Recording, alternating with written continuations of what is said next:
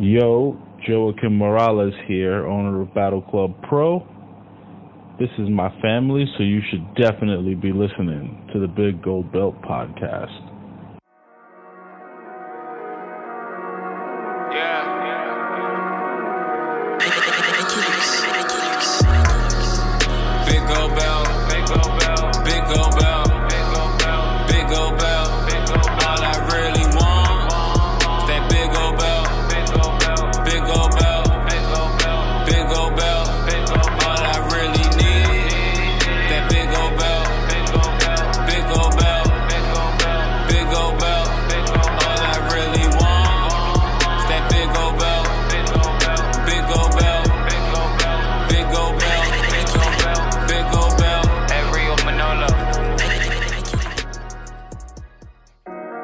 What is up, folks? We're back for episode 265 of the Big Gold Belt podcast. The whole team is here tonight.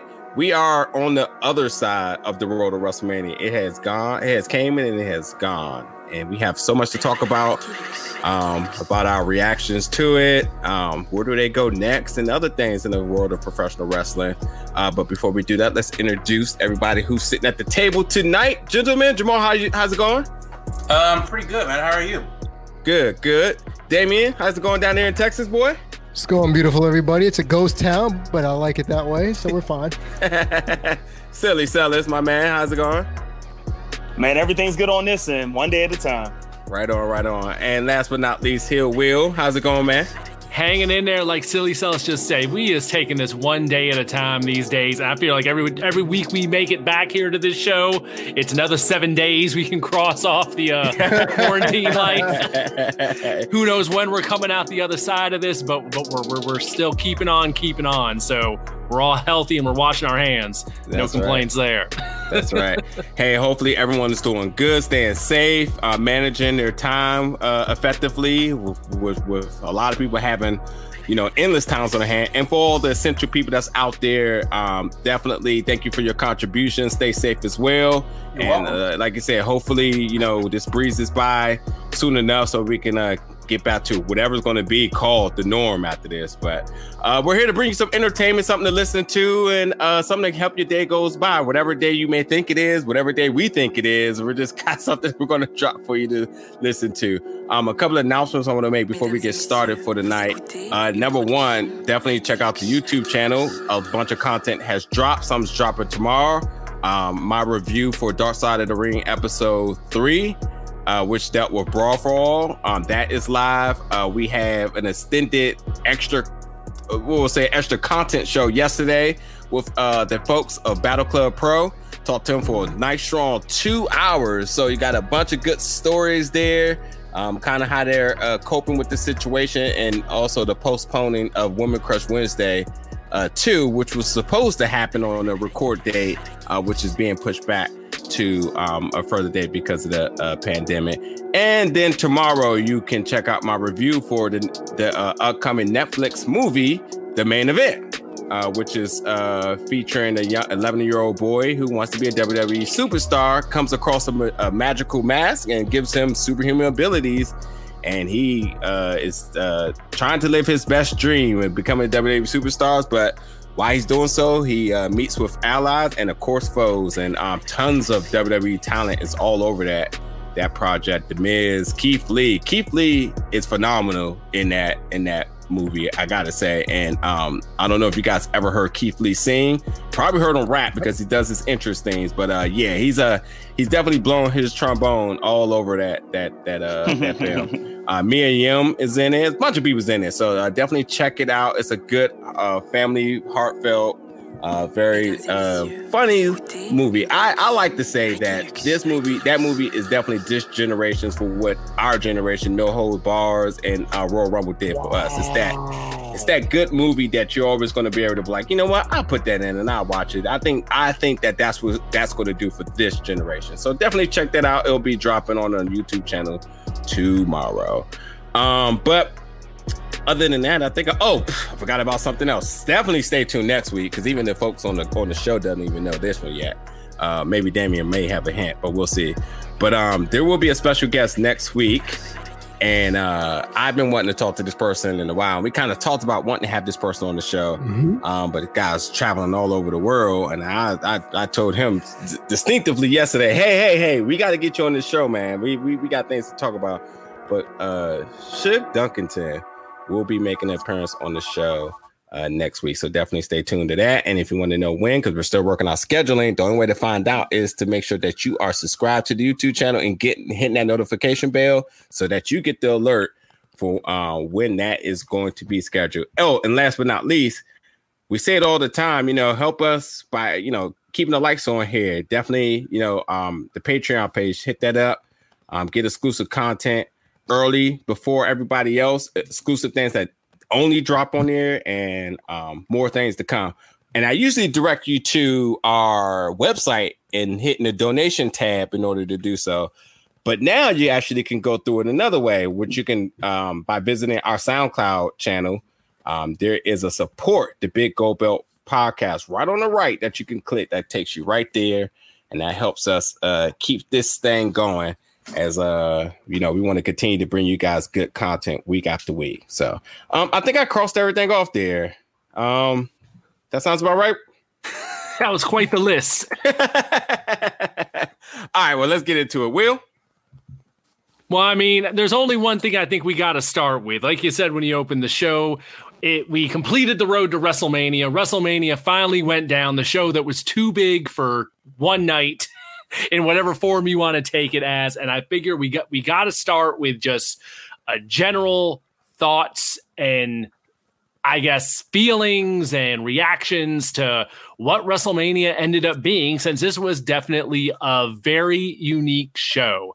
So I think may- maybe way to go about this because there was just so much and a lot of different stuff this year and a lot of stuff that we have not seen before. So when I say WrestleMania 36, silly Salas, I'm going to start with you. When I say WrestleMania 36, what is the first thing that comes to your mind after those two nights of WrestleMania? So the first is two things that come to my mind. The first thing is uh, cinema, and the Mhm. second thing is if a crowd was there, the reaction would be blank. Mm-hmm. Um, and I thought about that on two specific aspects, and I know we'll deep dive into it later. Um, of course, the Undertaker AJ Styles bone, Boneyard match. But what was more intriguing for me was the Firefly Funhouse match that happened on Sunday night. But then the biggest aspect after the first night that I really took heat of was watching Drew McIntyre's um, Chronicle. You know, that came on right after the first night. So I was really looking at it, and for the first time, I saw you know Drew McIntyre in a different world. So when then he ended up winning on Sunday night, the first thing I thought about was if this was live with the reaction of a crowd, what would have happened? Um, so those are my two biggest takeaways. Not knowing what it would have been, we can't get that back, but I know they tried the best they could with the circumstance. But I know we'll deep dive into it later. But those are my quick initial reactions. All right, Mr. Damien down in the Lone Star State. First things you think of when WrestleMania 36 hits your mind. Lunacy is one of the first words that came to my mind because one, Rob Gronkowski is our 24 7 champion. Two, that. yeah, two, the Boneyard match, which was just beautifully, beautifully done. And then I had to rewatch the Firefly Funhouse match, and I, I even said it on Twitter. I didn't like it at first. I had to rewatch it twice, and I and and we'll get into it deeper, like we said. But in regards to that match, I look at it how I saw Scott Pilgrim versus the World for the first time. the first time I saw that movie, I said, "What? Am I am I too sober for this?" And then I went back and rewatched the Firefly Funhouse on people's suggestions, and after a second and third viewing, aha, I got it. It took a few times for it to click. It really did, and and and for me, psychologically speaking, it was just it was something else. Let's just put it that way. Mm-hmm.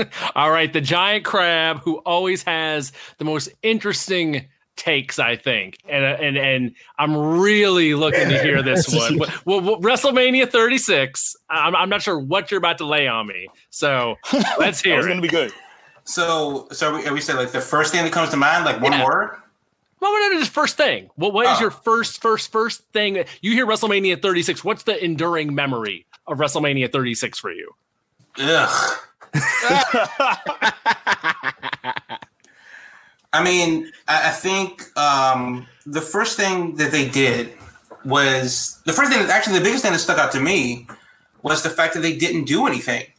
They didn't give it a set. They didn't, you know, do anything to the ring. They put they could have put graphics on the uh, actual ring like WCW used to do. They could have, you know, actually built a set that made sense. They could have done a lot of other things, and yet they chose they chose to do nothing. Uh, it, that just that's baffling. They took the big ass WrestleMania sign that's in the arenas, and then they put that off to the side somewhere because you know, unless you forget.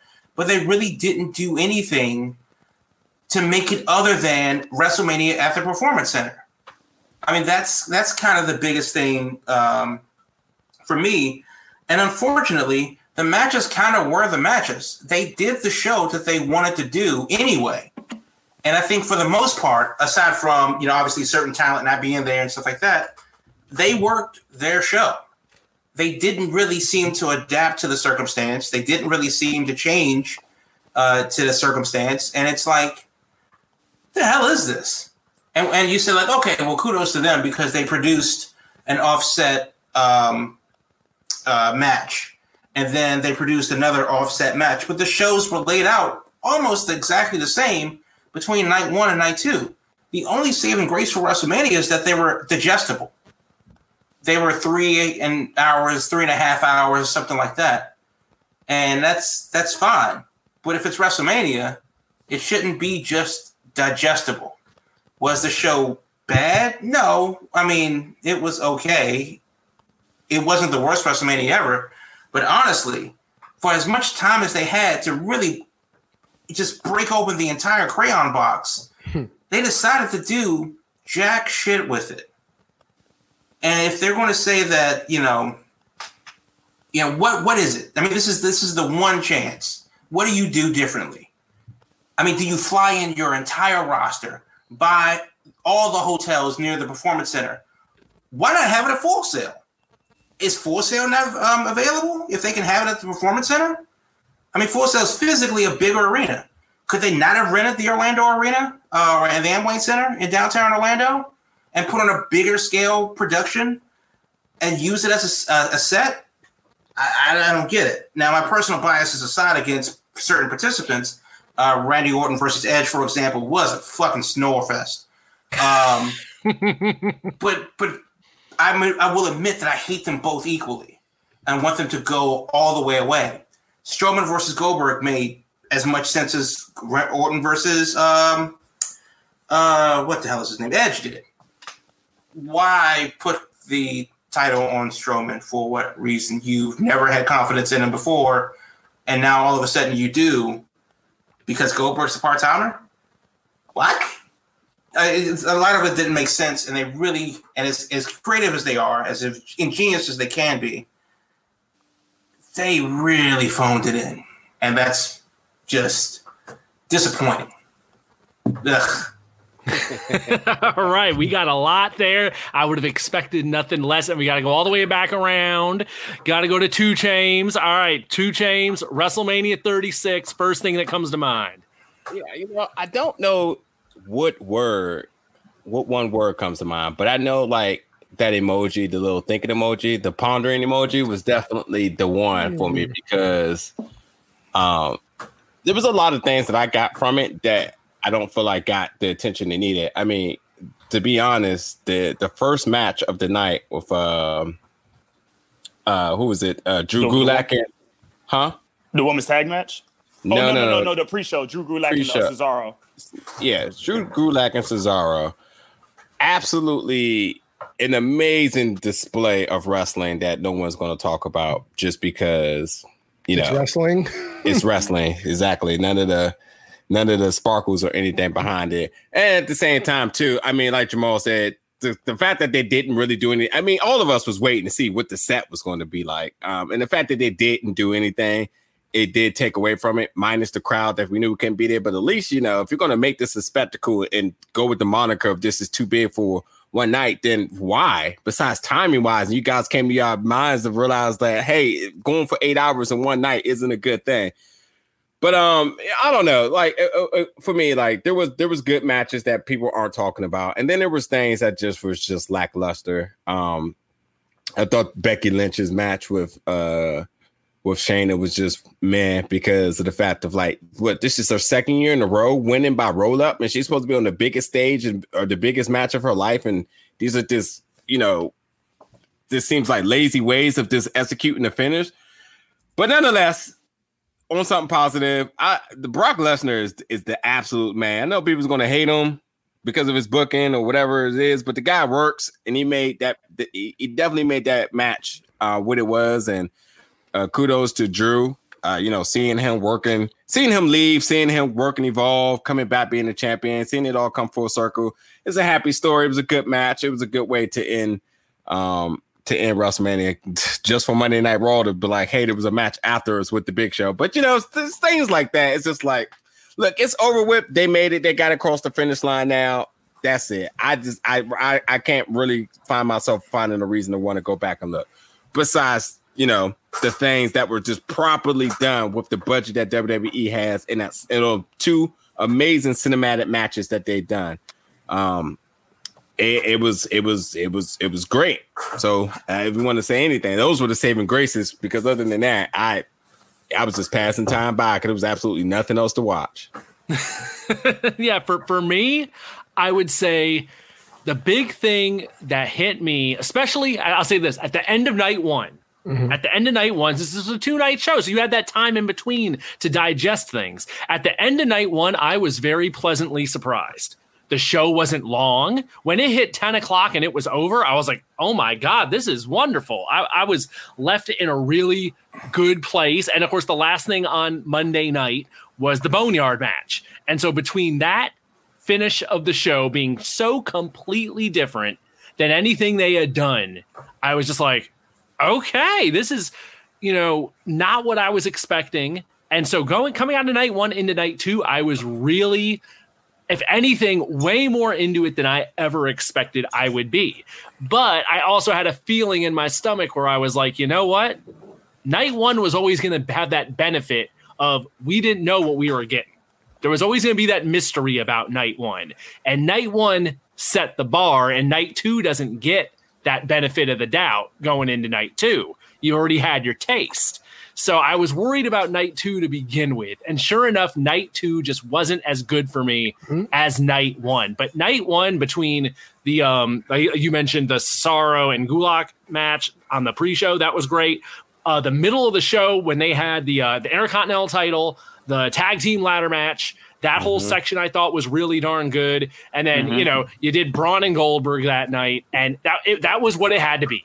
It was, mm. I think, for what it was, it was perfectly fine. They ripped the band aid off, they got it done. It wasn't going to be anything more than that. So it didn't bother me. And then night one ended with the damn Boneyard match. And we'll have a big talk about cinematic wrestling in a, in a bit.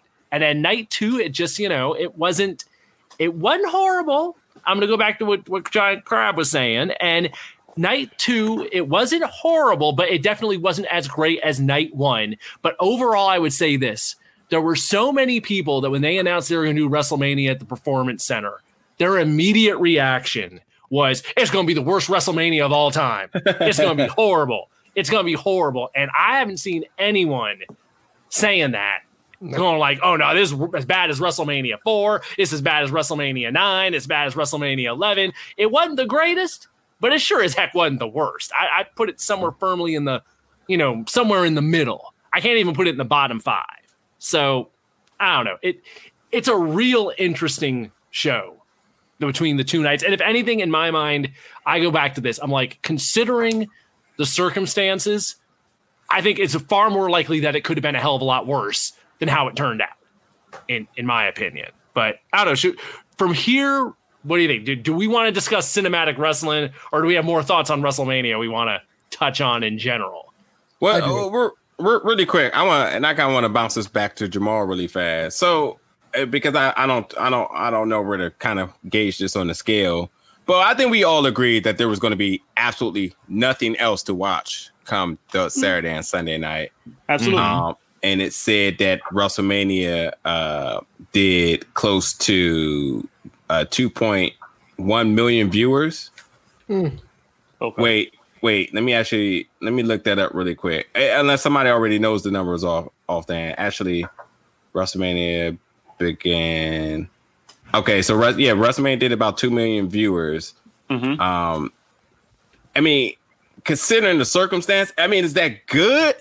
Is that I mean, how how how you weigh that against other things? And then my my second thing is that, you know, this stream doing a bunch of different platforms: WWE, uh, FS1 app, Yep. Fight, Yep. and something else. I forget. It was it was Fox on more. Sports yeah, app. I can't remember.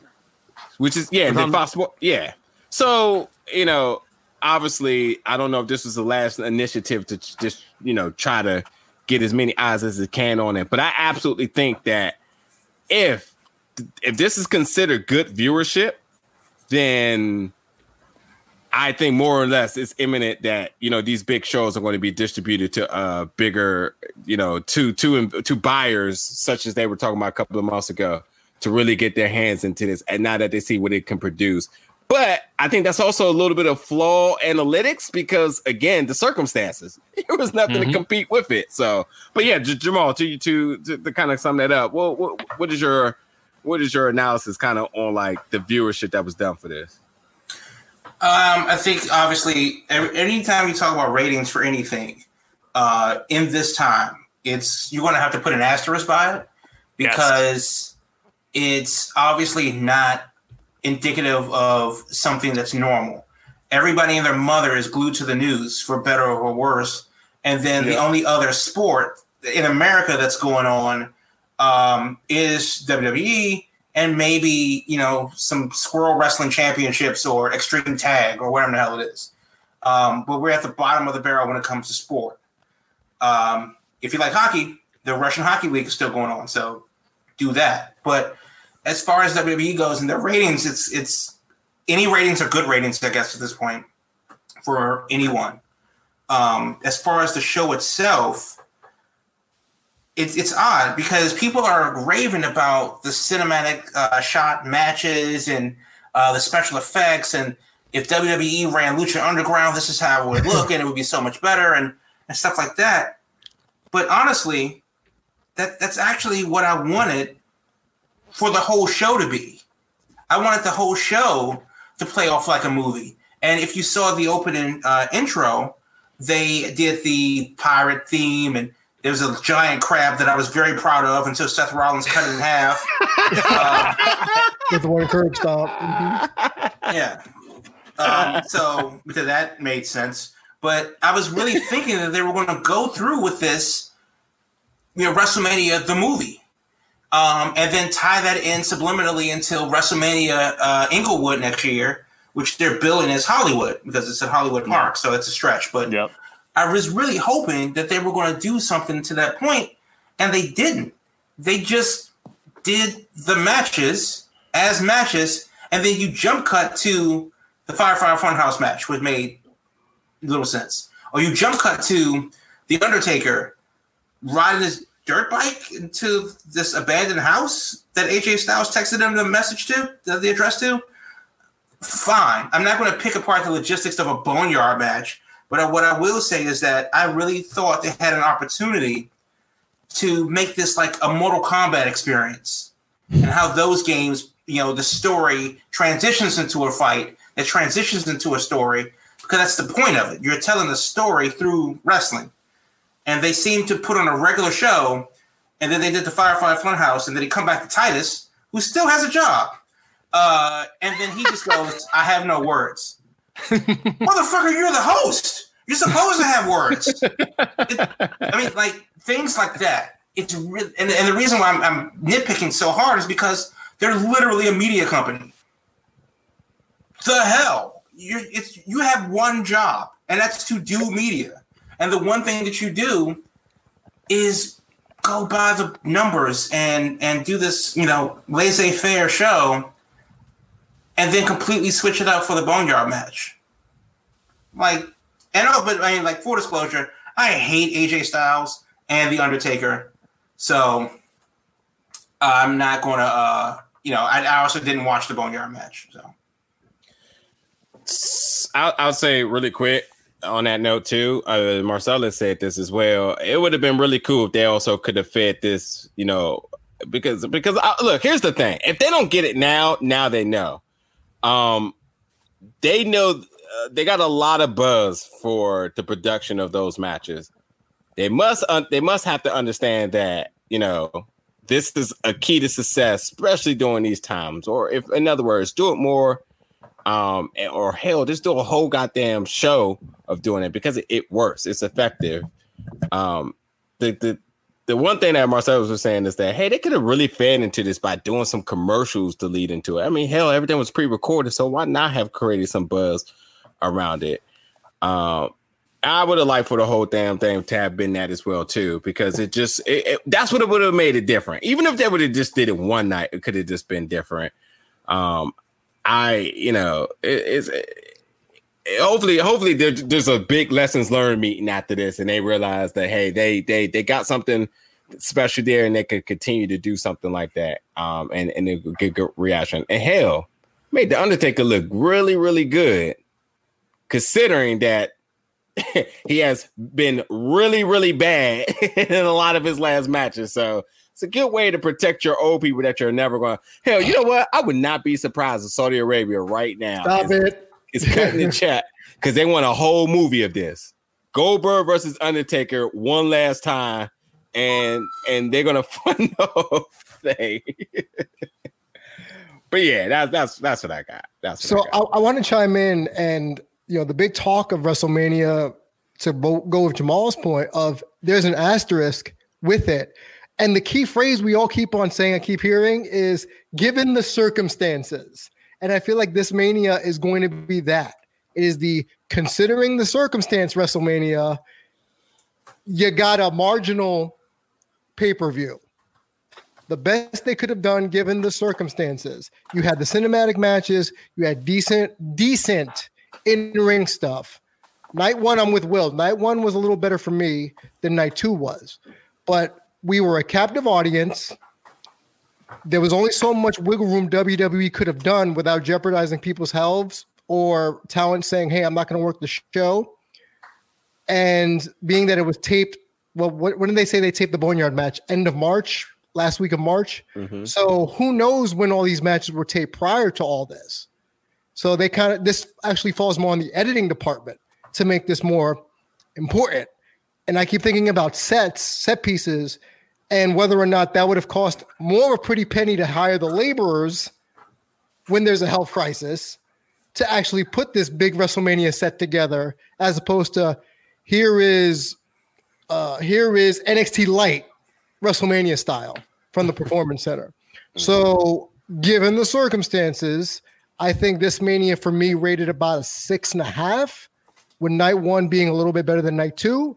It to go with Will's point earlier, this is not the worst WrestleMania I've ever seen, but this isn't the worst WrestleMania I've watched in the last 10 years. So, to be fair, I think they still come out looking like a big winner here. If they just broke even, good for them. But- yeah. You know, that's the best way they could have done it given the circumstance. There's some business logistics that they definitely can't, they should come out and agreeing with, um, as far as future p- potential deals. Uh, but yeah, I, I'm definitely with you. It sounds like they potential. It sounds like this is a, a break even thing. I will say this really, really quick too. Um, the one, the one thing I've been really thinking about with this is that like everyone was definitely bashing that was going to be one of the worst ones of all time for Dave Gavin a chance, and the fact that they were able to put on something due to the circumstances, I, it's definitely commendable on that note. And again, for nothing else to have been on on TV those last two nights, people tuned in, and I think that's a that's still a, a, a big plus. And but again, I just can't emphasize enough. This definitely should have been opportunity. They should have been a little bit more drastic on wanting to take chances because they had nothing to lose here. This was just all or nothing at this moment. So. Uh, I don't know. There's, there's there's there's a lot of pros and cons. So maybe they just played it too safe, I guess, is what everybody keeps saying. Yeah, I mean, because look, here's the thing, and I don't know who said this in the chat when we were when this was all going down, but somebody was like, at the at this point, it just feels like they're just throwing out audibles left and right and don't and don't even care. I mean, literally, it, it it was that. It was like, well, that person's not going to be able to wrestle. Just do this, Mhm. or just do this. I mean, the, the booking, I get it for the circumstances available. Yeah, but at the same time, still there still could be a method of psychology behind some of these certain, you know, decisions that were that was made. And I, I don't know. By the way, too, you just made me think about it. I love that ending for the ladder match. That was different. That was Yeah, it definitely was different. different. I thought like that was that. creative as hell. I loved that finish. I popped Yeah. so hard when that damn belt broke loose. Because just the night before, I was complaining about, damn it, why they got Not the Velcro. Velcro on the back of those SmackDown tag titles? And then the Velcro came into play and sent them down all the way to the mat with the belt. So Jomo and them got the title. Uh, Yeah. just to add to this real quick, just going back to the cinema, and I know you brought it up two chains where I mentioned about making the trailers and making this a cinema production. But I'm gonna say something that I wish WWE would have capitalized on, and I don't know why I didn't think about it last week, but I'm gonna think about it reflecting on this week. And two chains, me and you talk about this show all the time that I'm gonna bring back a reference to of what WWE could have done. Now, for those of you that were not 90s babies or weren't born in the 80s and, and lived through some part of the early 90s, I need you to go to YouTube and look at this show. This show is called WMAC Masters. Oh, If you look at that show, if you look at that show, that will be determined, or that could be the sample of what WrestleMania could have been. And when you think about what that show is, it's about martial arts people who are real martial artists. They teaching gyms and everything of that nature. If you watch Mortal Kombat, Hakim Alston um, was in Mor- the original Mortal Kombat where he fought Liu Kang in the middle of the movie. Just to give you some reference of who the, the, the martial arts specialists are. No one knows who these people are. Well, Chris you know, Casamassa was the one that played Scorpion. Scorpion. Uh, Scorpion, yeah. he played Scorpion. So, like, with, when you look at that show and you look at a production where you have a live fighting sequence that is similar to what wrestling is, but it's built around a story and built around cinematography, that's what WrestleMania could have been. Um, and I was just a little bit disappointed that they did not capitalize on it because the way production value is right now, it probably would have been 10 times better than what WrestleMania could have been and really could have left a moment. Um, and, and and they did that with two of the matches, essentially, you know, with the Firefly Firefly Funhouse and the Boneyard match. But I thought WWE really could have took advantage of that. Now, like everybody said, was it the worst WrestleMania of all time? No. Was it a worst WrestleMania? I even go with you, Damon. It probably is not one of the worst WrestleManias I saw in the last 10 years. And I'm going to have Jamal bring his face again. Perfect. Um, but it, it, I mean, I really think for what the circumstances were, they did okay. They did about average, but they could have did more based on the type of value that WWE has done throughout their promos before the matches. You know, they just could have did a little bit more. But for those of you that can check out WMAC Masters, you see what I'm talking about, where you can put a lot. Too bad nobody's gonna be able to find it. I It's can't not even, on there anymore. I can't think of anywhere to find it, but YouTube don't got it. Yeah, I'm about to say YouTube has it. They used to. Someone uh-huh. had to record it and upload it to YouTube. I mean, Yeah. come on. Yeah, they, they, it should be on there. But that, that's just but the but but look, the, the same but but what, what, what- what you're saying has been done into something that's current, and and that's Lucha Underground. It's the same design recipe Yes. to a T. So again, what Lucha Underground and what WoW does as far as their production, I I say it all the time, is the benchmark for and the standard for what wrestling production and cinematography can be. WWE clearly has the funding and the backing to do so, has not even sniffed it. AEW's got to be on the way. So, you know, and, and then and then and then even Impact is doing it, you know, and with um oh my god, what's what's Undead name? Realm. Yeah, exactly. So like, you know, there's there's the, everyone knows it exists, the potential to knows is there. WWE is still thinking that old school mentality of what wrestling has to be or what should be. They they did something different in one of the matches, which probably was one of those ones where there's a lot, a lot of resistance to. Hell, the pandemic actually forced their hand to make that happen, to be honest. Mm. And then nonetheless, like now they got the feedback from it, and I still don't have the confidence that they'll take a chance to be able to do something like that again to the to the quality and the standard that they should be able to live up to. Yeah, I mean, I don't know. I think it comes down to this. I mean, the the Boneyard match apparently took eight hours to film, just for the filming part. So then who knows how long it spent in editing and mm-hmm. whatever post production it went through. And I have no idea how the. I would think the Firefly Funhouse had to have been even more involved with the amount of special effects and stuff they did with that, since that was so much more disjointed just and had so many changes. yeah, I, I don't know. I mean, I, I think it comes down to how much how much of this did they I mean well, well we know they didn't have AJ and Undertaker as in envisioned in this way going into it it didn't seem so I, I I think the thing becomes now that they've gone this route and their fan base has responded favorably to it I think the question now becomes if you do this again and now you know people are into it and you can plan something like this from the jump and you're not doing it as a plan B because of mm-hmm. like the, the hand you've been dealt. What can you do with it if you're like, okay, like two months out, you're thinking, okay, for SummerSlam, we want to do a match with Undertaker and it's to be the return to the Boneyard, but we got two months to plan it out now, as opposed to doing it in probably, you know, a week and a half or however the heck this one came together. I think that really becomes, I think that would be the point where you'd be like, okay, now they can approach it more like a true movie shoot and really plan it out ahead of time where so much of this WrestleMania wasn't them, you know, doing their original vision. It was them responding to things. And uh, of course, responding to things beyond their control. So I, I don't know. I'm I'm really curious to see where they go with it again because the way it got responded to, I can't imagine they're not going back there. And hell, for someone like Undertaker, it's all broken down. It's the perfect use of him. You can hide all of his flaws and hide that you know the man can't run, the man can't do a whole bunch of physical stuff. But you can put him in an arm situation where you film around him and hide all that, and then it's perfectly fine. Heck, the man essentially did an episode of Sons of Anarchy out there. So Mhm. we'll we'll see where they go with it. I I, I don't know. I mean. uh, did, did, did, did, did any of y'all not like the cinema stuff they did this week? Lone Now, Wolf. Now we haven't brought up yet NXT since they had a different version of uh, cinema Ugh. cinema stuff on NXT, and the NXT one was my least favorite of the three by far. So so far we've just been talking WrestleMania, but the what, what do they call it? The final beat of Gargano and Ciampa.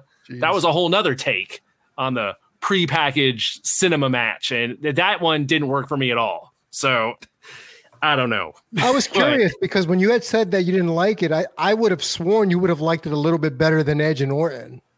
Nah, that was it. Was pretty much about just as painful as Edge and Orton to me. It, mm-hmm. was, it, it was the things I didn't 43 like about minutes. Edge and Orton are also many of the things I didn't like about that match too. They share a lot of the same things that just did not work for me. Yeah, I mean the match went 43 minutes as opposed to Edge and Orton went about 36. So Right. That's just way too long. We talked about it in the group chat. It was just way too long. Exactly. In, in an empty arena environment, I do not think you can have two people out there for that damn long in, in any kind of format. It just it's it, it doesn't you need to keep things moving, you need to keep things fresh and just that level of just trying to be epic just I did not think works in that kind of environment. Or you use the arena. I mean, uh, the Mankind and uh, The Rock did it, Mhm. but their match used the actual arena. The the match was Mhm. so you know violent uh, that they had to have it in front of nobody. So I don't think that uh, what the hell uh, Gargano versus Ciampa, especially after what they've been through, you're not going to tell me that this match was better than what should have been their last match um, at Takeover Chicago, I think it was. Yeah. So, you know, or, uh, or Takeover New Orleans was another one. I mean, just like they've had, they've done it to death, except Yeah. for killing someone. They've done it to death. So, I saw somebody say the next time they do this, they're gonna have to bring guns at this point. Probably. Yeah. Yeah, I mean they they beat that horse to death a good 2 years ago and and we're still here on it. And I may go off the limb on this one, but do you think Ciampa's get ready to hang it up and pres- and transition into his backstage role that he's kind of been uh his producer role where he's kind of been training already with Evolve? I kind of hope so. could mean, be. th- If he- what as, else- as banged up as he's rumored to be, it could very well could be possible. There's nothing else for him to do. He's he if he want if he's to go out, I will see him going out with the person that he's been all over the world with. But he's not. He's already said, "Hey, I'm not going to the main roster. I don't want no parts of that." So, How old is he again? He's not even that old. uh, 34? 34? I mean, From what I remember, it was around 34, 33. Yep. regardless, I mean those those knee injuries they they, they catch up. I they think, I think with 34. him, with him, I think maybe he gets a kind of one of those celebratory last title wins before he officially hangs it up in, if he wants to do an NXT because the crowd still pops for him.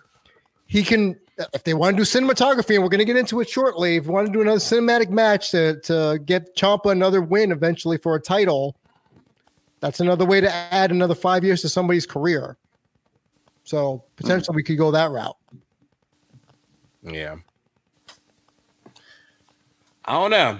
I don't know. It, it- it's it's, it seems like that potential and the possibility is there that he it, it, it could be ultimately leading towards that. He's already won a championship. He's done everything. I mean, it just I, I just don't see anything else that he can do at this at this moment. And hell, even if you bring him back for matches here and there, I mean, it, the, the the novelty with that, I guess. But as Make him far a as timer.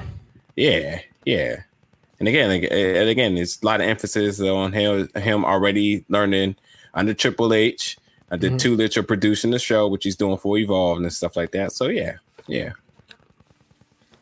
Well, keeping with the theme of just cinematography, I know we wanted to all kind of talk about Firefly, Funhouse, and, and the Boneyard match. So let's get. I I already see Silly Celis giving the hand motion. So I'm going to go to him first. What were your thoughts, good sir, on the cinematography for all the matches and how it all played out?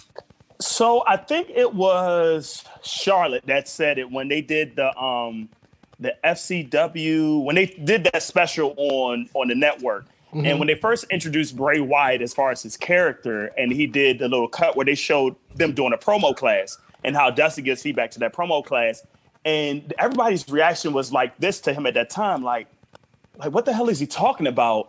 But it's so intriguing. It clicked. And yeah. I, I, I remember that vividly because I think that's the reaction we all get when we look at Bray Wyatt ever since he had that gimmick. Like, dude, you have you're so mesmerizing. We don't know what you're saying, but you're telling a story. If we pay attention or we listen very carefully, you're saying a lot to go along with your character. So when it first came on, I was like, oh, John Cena's coming out. Like, it's going to be a regular match. I was about to be so disappointed. And then they did all the cuts going into what they did backstage. And I'm like, what are they doing? And then when you get to it and you see the psychology, and this is where storytelling and wrestling becomes so beautiful. When you take a story of two parallel careers of how they got together, what happened the first time, and you think and reflect on what should have happened, how you would change it again, and go in the mindset of not only your mindset, but your opponent's mindset, I thought that was a very intriguing way to tell a story of how to book a match. And I think only what one move happened in that whole match before he pinned him. Um, I think because everything was so like hit and miss, hit and miss. I'm going over here, you're going over here. We're flipping screens, so it was just mm-hmm. a very intellectual way to do that. But it was different. It was mm-hmm. different of how you build a character, and this is what you do now.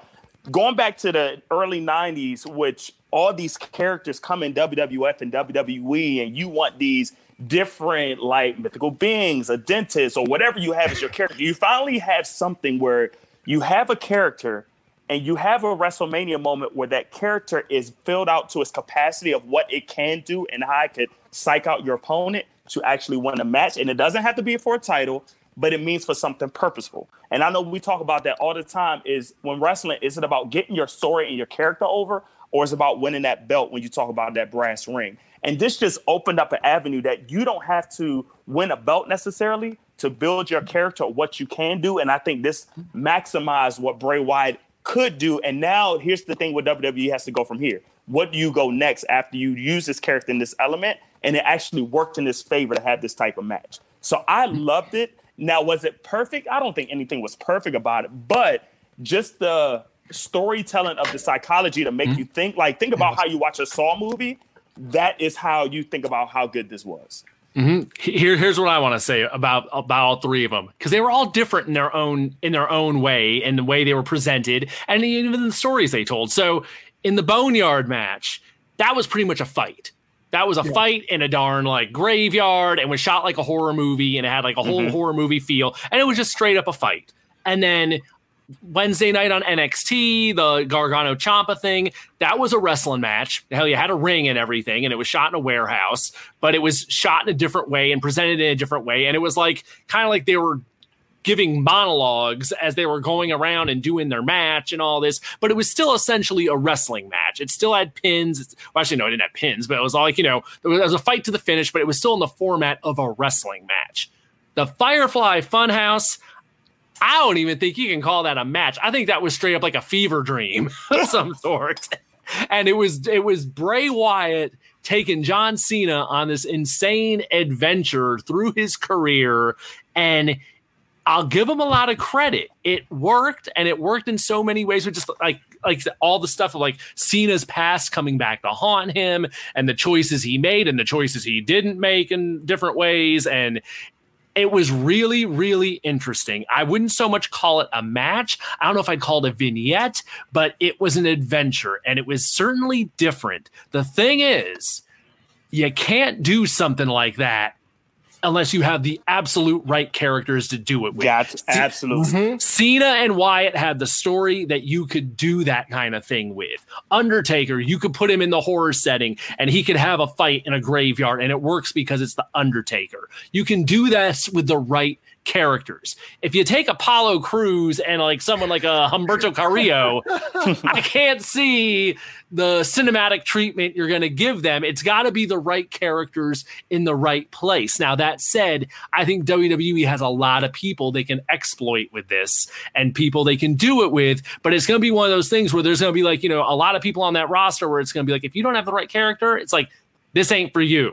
You're just going to be doing wrestling matches. The right people, the right time, the right story. I think the sky's the limit for what they can do with this kind of stuff. Mm-hmm. I don't know. So that it's a, it's a lot. Uh, why why you got that face? Uh, I'm just waiting to see who's going to say something about it next. it, it's a lot of okay. Look, I, I'm a I'm a transition to this a little bit now. The question, I mean, look, we we WrestleMania came. We seen what they could do. We talked about what they could do and probably what they should do.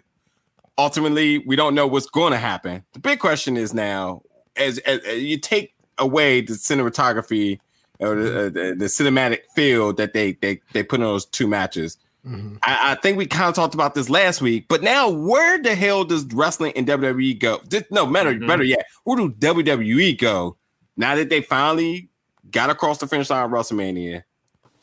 And you know, the pandemic, there's no telling when things are going to get better. But ultimately, because they're not preparing like AEW is doing, that's why I, I didn't want to say wrestling.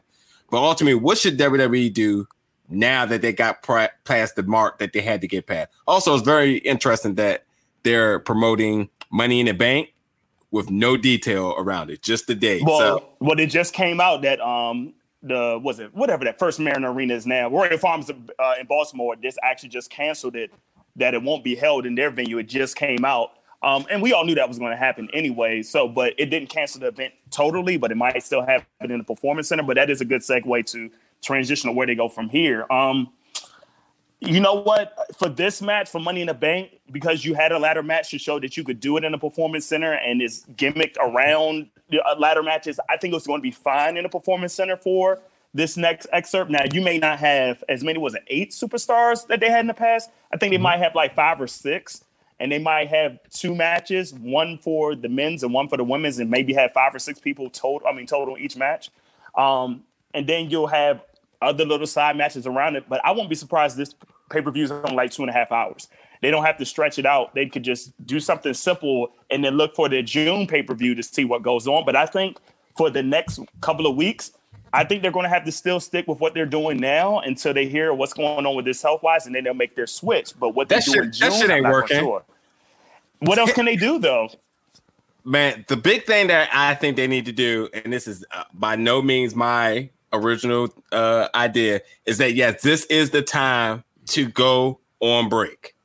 How they fill those slots, do whatever, mm-hmm. but stop putting out half-ass production each week. It is it is no benefit to it. It's not good. The viewership's not good. Wait, wait, but there's, there's no benefit to us. But remember who's in charge? An egomaniacal person who's But up the- against another co- competitor I don't who's think he would do that. running. The check is already cut. The contract there is already He cut. ca- Vince doesn't give two craps about stuff like that. Know understand that, but I, I, and and again, but uh, for my suggestion, just cut it out. You're putting, you're putting your talent. You're putting your talent at, Mm-hmm. at risk. Yes, agreed. Um, and you know, with more with more more people having to report, you know, if it gets internal to a point that's uncontrollable, then what are you going to do after that? What type of faith are you having with your employees when you're you're not really taking good measurements and doing so? If you're constantly are bringing them in and having them work when there's really no payoff for it,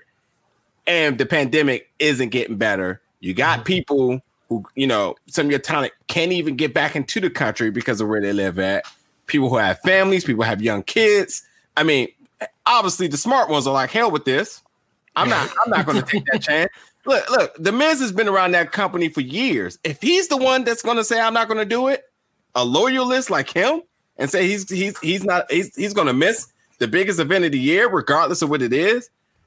That mentality has to be going around other people's head. They're just scared that they can't do it because they don't want, you know, Well, the Miz does have an infinite home.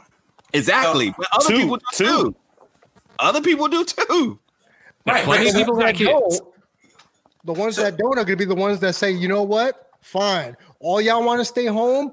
We'll go. We're not going to talk about the brawl for all, but just think about someone who was middling in the mid card or lower mid card, like someone like, let's say Cesaro. No one's left. I'm do it. I'm good. Right. Absolutely. So But there'll here's be the a- thing. There'll be, a, there'll be a match in a pay per view. Go ahead, Will. Yeah, well, he, well, here's the thing. Here's what I keep thinking about. Now that we've crossed the finish line of WrestleMania, the timing to me is right for the break. It's like, okay, you reached the you reached the finish line. You're at that point where it's like, okay, everything you had in play, you could put it on hold now. The biggest issue to me is logistically now. Where do you run these shows? Florida's been shut down. Georgia's been shut down. More and more states are getting shut down by the second. So, what are you going to do? Are you going to run all around the country to these few states here and there that you might be able to do stuff? Are you going to try to pull a Dana White and be like, we're going to run on an Indian reservation?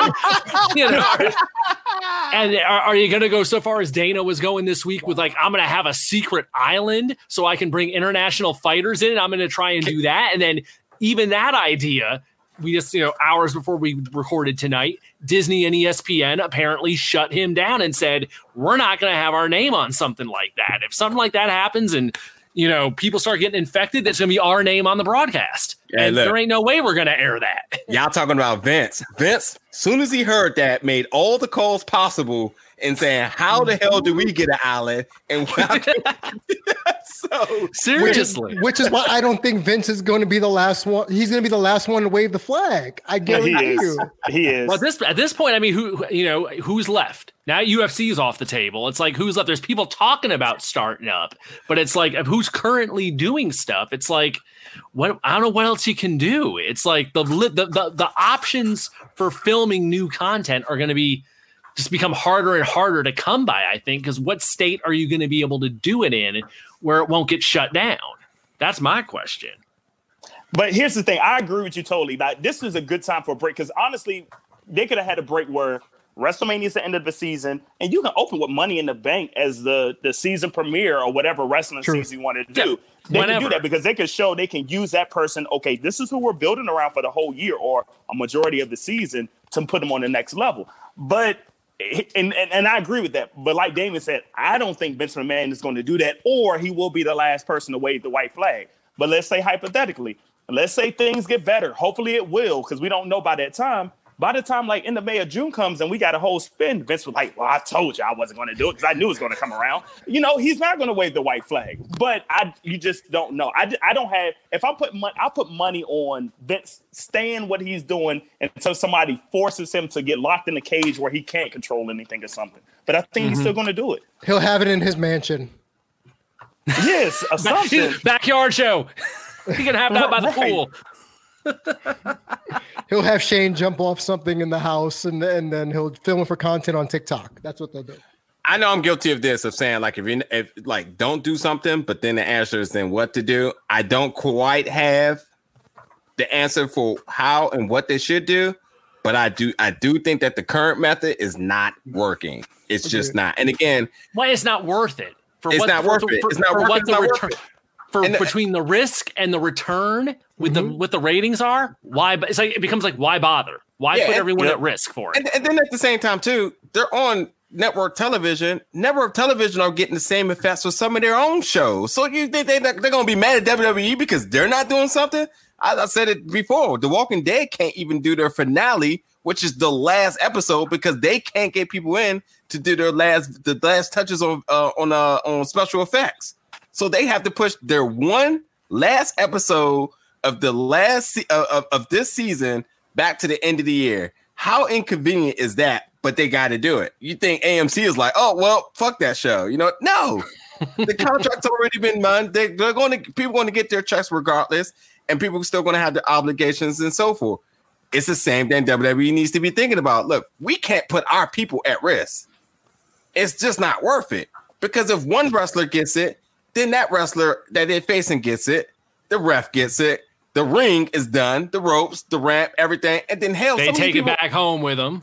roommates Who knows where? roommates with other wrestlers. So that's hell, that could be a whole stable gone just that quick.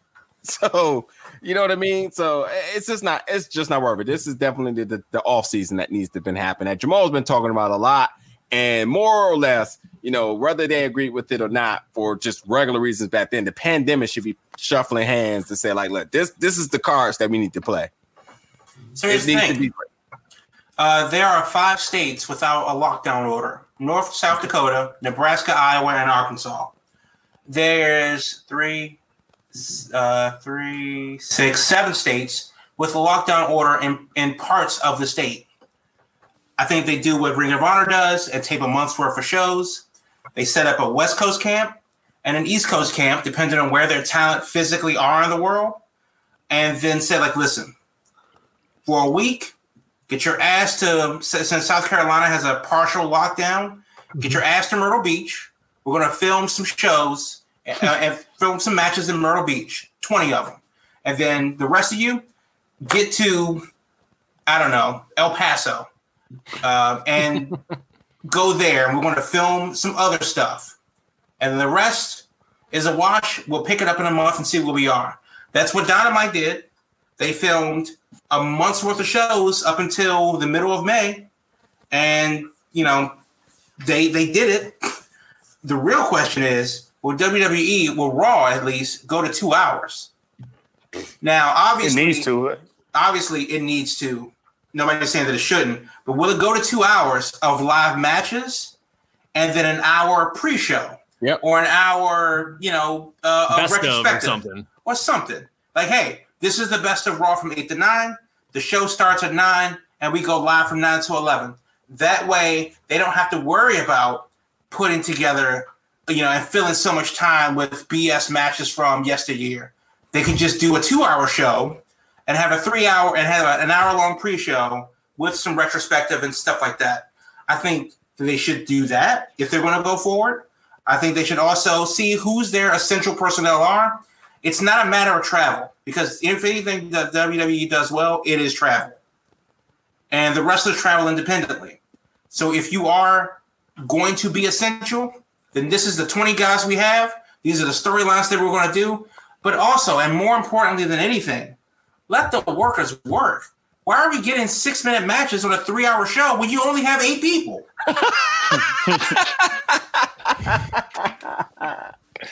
I mean, Yeah. like, what what the hell are you thinking? Just Yeah. let them go 20. I'm not saying that I need to see Tamina versus like her shadow for 20 minutes, but you know what? We're going to see who what workers can actually work and what workers actually benefit from the WWE system.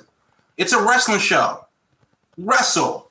And we saw that on Monday night when we Absolutely. had Aleister Black go 20 some They went an minutes hour. for Apollo Crews. Three segments. Yeah. Yep, Yeah, that yep. segment with those six guys was an hour. Can I, c- can we talk about how that may ultimately be the last time we see Apollo Crews, no matter what? Regardless, that's the most. That is Mhm. the most I've seen The that guy. In Rona, the, the Rona giveth and the Rona taketh away. There, there were a lot of new faces on Raw this week that we will probably not see again. that was a very different show. I I was so bothered by the commentary with Apollo Crews of them trying to put this guy over, and it's just so cringeworthy that they can't even tell a story properly. That you know that that that, that doesn't even it, like it, it did more damage for him than good in the way they were talking about this guy. Like it, nonetheless, it, it, it's it's it's a lot of people like you said that was on the show. We probably won't see it again. But yeah, you're right. Why the hell are you got these people working short matches when you got all this extra time? But at the same time, too, yeah, I it, hopefully hasn't been word yet, but hopefully there'll be something saying that they're doing a lot of pre-recorded and just canning things. So Or you could take stuff from the network and put it on USA, maybe like an NXT UK, where no one who owns the network, who doesn't own the network, is seeing it, and say, "Hey, we taped all these shows. Here are some of your WWE superstars that are over there, like a Finn Balor, for instance, uh, against Ilya Dragunov, you know, from Takeover. You can put that, or Toni Storm versus Rhea Ripley, and you can have that take up a good thirty to forty minutes of airtime on USA."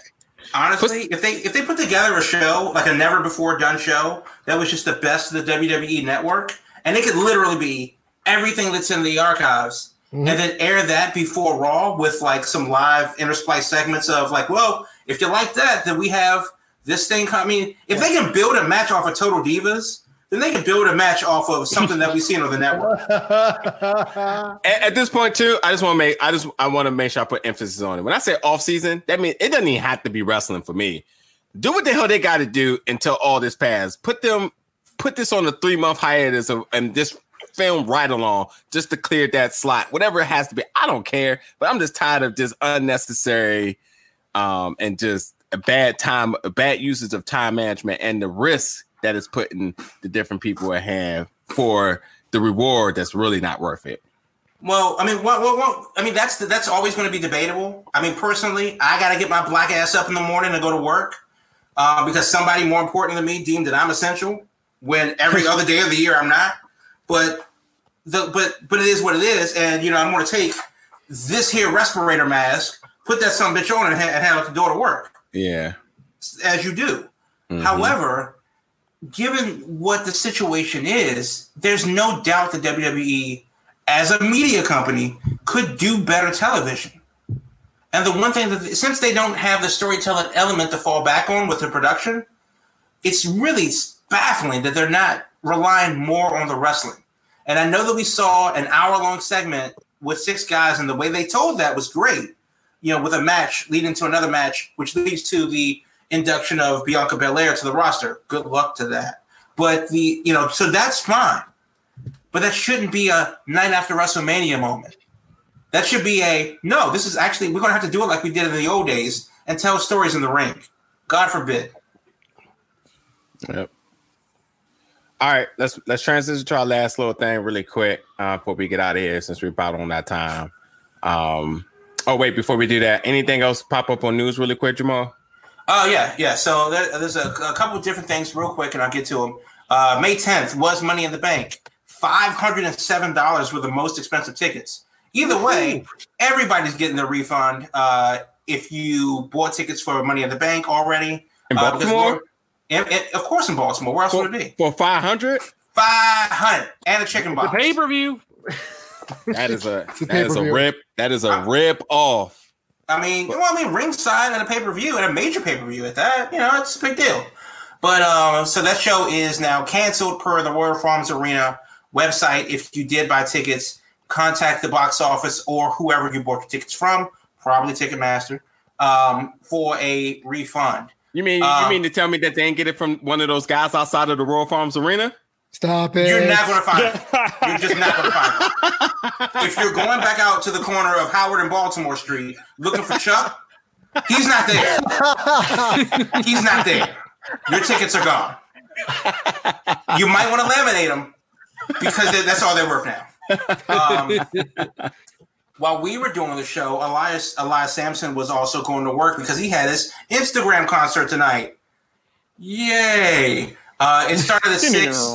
Right. It started at six, uh, and it's and, and it didn't go on uh, tonight.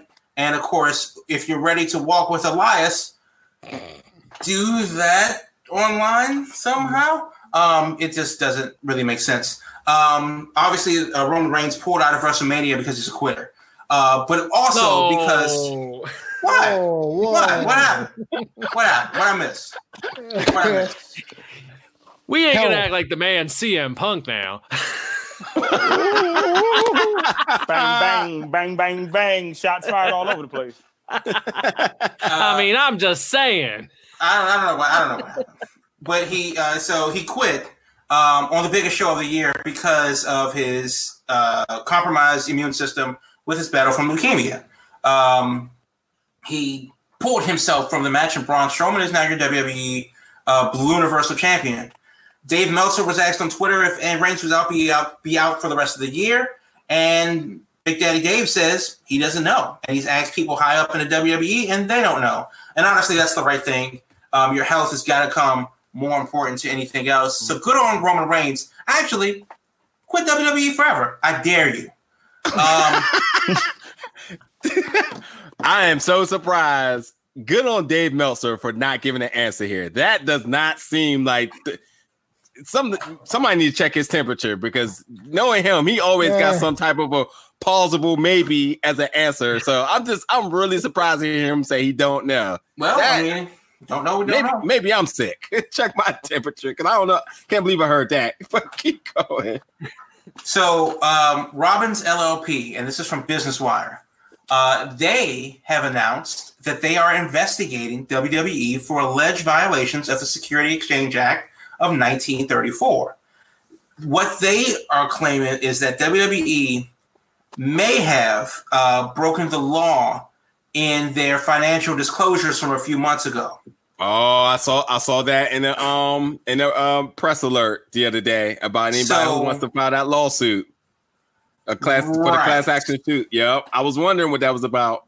Right. So the question is now this is the very, very, very, very, very beginning of this process, but they want to know if you have suffered a loss from WWE's misconduct.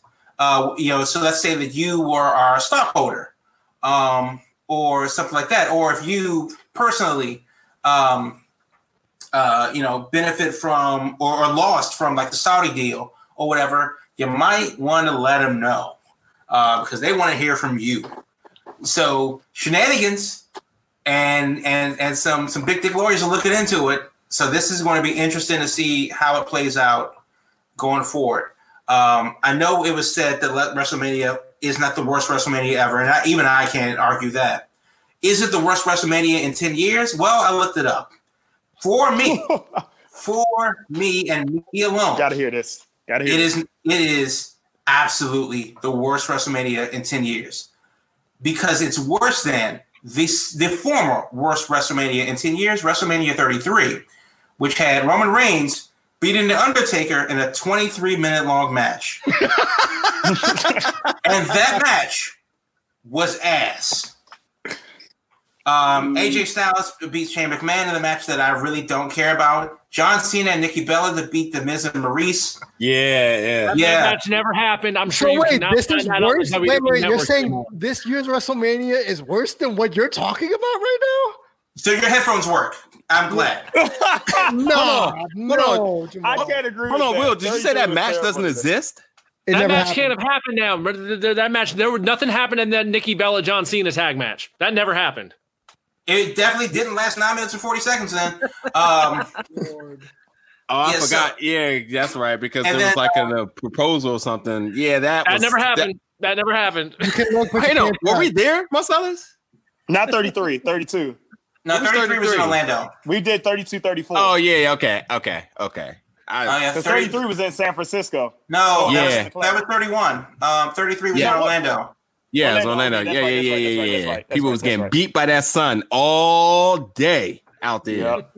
Um, yeah, so the best match on WrestleMania 33 was uh, Adrian Neville, remember him, versus Austin Aries, remember him. Pre-show. Um, That was and, pre-show. that, and that was a pre-show match. so that doesn't and- count. It's, it definitely does. Um, and, and of course, you have Lesnar versus uh, Goldberg for the Universal Championship. Um, yeah, these things happened, and that still wasn't worse than what we saw on Sunday. That's the news. Wow. Boneyard match my ass. And can I say a hot? Can I say a hot take real quick? Quick. Drop No, it in I here don't before we finish up. I don't think I heard anybody say this, but I'm gonna be hundred percent honest. JBL did a hell of a job on commentary this WrestleMania weekend. He I know always no- does. I don't Oh, think yeah. no one's gonna give him props for that because people don't like the guy. But yeah, also I I miss. I listen to miss more Spanish. commentary. I listen to Spanish because I saw JBL. also missed the Spanish table from being out there. That was a, a big void in my viewership. Well, speaking of JBL, he did figure into our last little topic here before we before we wrap it up. As we've been doing the past couple weeks, we'll we'll touch on the Dark Side of the Ring series on Vice TV because they had their latest episode this week that covered WWE's Brawl for All from the Attitude Era, which apparently, according to the series this week, was all about trying to humble JBL. Was what that uh, was the impetus for it happening. If, if you want to listen to a certain Mr. Russo, at least, that's what he claims. So take that with a big grain of salt. But this week was the Brawl for All. I wouldn't describe it as like a crazy, like, uh, Revelations episode. It was pretty much a very nice overview of the Brawl for All and the insanity of it and what that was all about. And WWE running a straight up shoot fighting tough man contest in the uh, 90s. And it's one of those things that if you've never seen it, it's probably something to check out. There wasn't anything I found in it that was like not accurate or wasn't anything I hadn't heard before. So I think they did a really good job covering it. Um, y'all got any thoughts on uh, the Brawl for All presentation this week? Yeah, quickly. One, you- uh, is there is there even a, a glimpse? Uh, a glimpse. I'm probably not the word, but is there even an an, an, an, an uh, option available for for any of this to not be authentic? Considering that the people that's being interviewed for each one of these shows is is there is there is that is that opportunity? Does that even exist? Possibly. I think that I think the big thing would just be if there wasn't enough thorough research done to where they just don't get the story right. yeah, but but uh, so far these guys have been nailing the stories like really Right. well and doing obviously really extensive research and talking to the right people and right getting That- stuff good. That's my You that's know. my whole thing for for for the first three episodes. So those four episodes, because it was a the first one was a two hour thing, but whatever. Three episodes, each one had a different tone. I'm loving that, and I feel like that all the adequate people that had needs to seat to the table are being presented. Thus, I'm concluding that each one of these each episode is coming off as authentic as it can be, and I don't feel like there's really no loopholes or narratives in it. yeah. I will quickly just say about this episode as well. It did have a different tone from last week, as I said, uh, and it was it was it was cool. I think the big thing I got away from it is that I had no clue that Jerry Springer is really the true enemy of this whole entire The thing. catalyst. The- Mhm. Yeah, the person he the one that who he ju- excuse me, excuse me, I made a, a, a tragic mistake here. Not uh uh Jerry Springer, Judge Springer is the true enemy behind all of this. Put some respect on my man new occupation here. Uh, but I cannot believe that was truly the motivation behind all of this. Ju- uh, Jerry Springer was red hot on TV back back in the day, and they thought, oh well, if that's ca- capturing people, how about we take this same recipe with a combination of I don't like JBL and bada boom, let's murder a bunch of people and end their careers. So that's kind of that's kind of crazy. My only my only thing is just real quickly off this episode, and as we get to probably future episodes, I'm just wondering, just and we don't have to go through it now unless we just want to do a quick answer. If you're on Cornette's side versus Russo's side, because the argument between those two that's going, I was like, hmm, do I, I- th- side with Jim Cornette or do I side with Vince Russo? I'll say this for the sake of so that doesn't go long. No, none, nonetheless, regardless of whose side you're picking on on this, nonetheless, how quickly it became about them, as egotistical as they both are. Uh-huh. this, I was looking in the synopsis, I was like, I don't see anything about this being about them at all. But goddamn, you put a mic in front of them, they could not wait to, Right. to, to hash that out. That's never going to be hashed out at all. They're going to be a fool for the rest of their life, and so be it. But yeah, it's as I said, Jim Cornette, and, and as much as they had influence on what happened, it became this this episode became quickly about them, and it shouldn't have.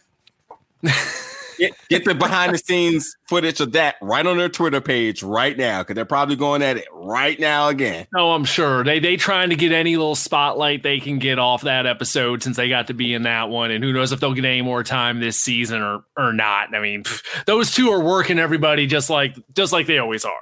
Yeah. nothing No. different about that. But next week, So, yeah, next week, next week is gonna get dark. Next week is going to get dark and it's going to get mm-hmm. rough. It's going to be back like the Benoit episode. Next week's episode is going to center around Jimmy Snuka and his girlfriend Nancy Argentino. And in the 80s, they she was a very well-known wrestling fan. All the boys knew her, and she died. And Snuka was with her. And it happened in Pennsylvania, and it was a very shady, shady situation. And let's just say that Vince was there.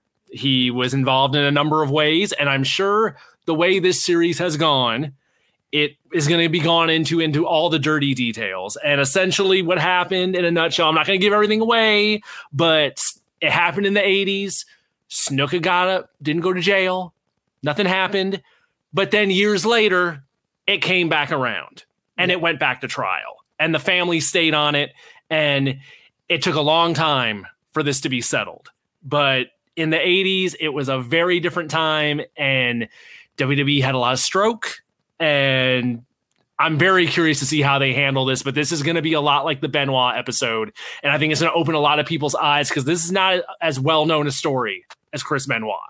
This is uh, something that was, you know, at the time, hell, I didn't even hear about it till like, God, probably like the late 90s, Yeah. roughly. It's definitely not I heard about about at the 10 time because I was like, we were all kids at the time, or, you know, Mhm. hell, Mhm. if even that. So back then, I mean, it was, it was one of those regional stories in Pennsylvania, but it's not like it went up like as a big national story back then. So Yep.